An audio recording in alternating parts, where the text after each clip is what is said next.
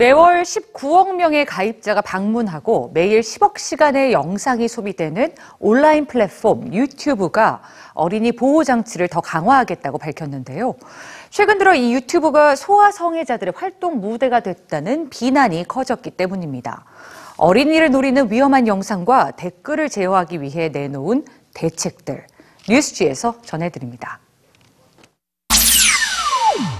2005년 한 남성이 동물원에서 자신의 영상을 올린 걸 시작으로 2019년 현재는 1분에 400시간이 훌쩍 넘는 동영상이 업로드되고 매일 10억 시간이 시청되는 거대 온라인 플랫폼 유튜브.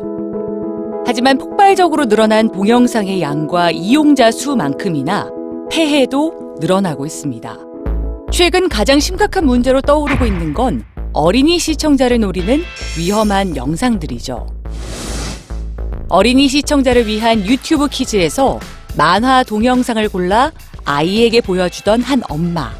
화장실에서 코피가 난 아이에게 신경을 덜 쓰게 하기 위해 유튜브 키즈를 보여줬죠.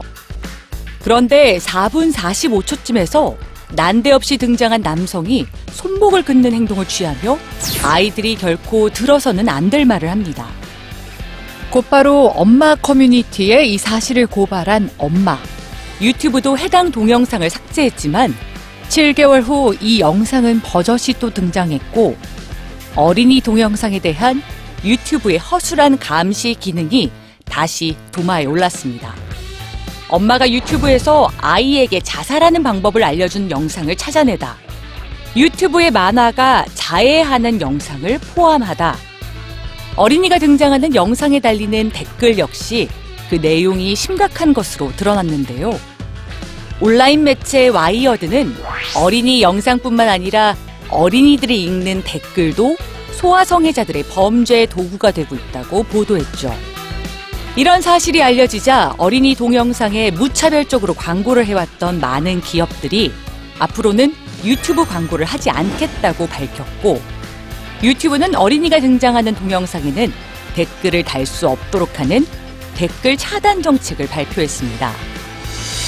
4년 전 어린이 시청자를 보호하기 위해 키즈 채널을 만들었던 유튜브.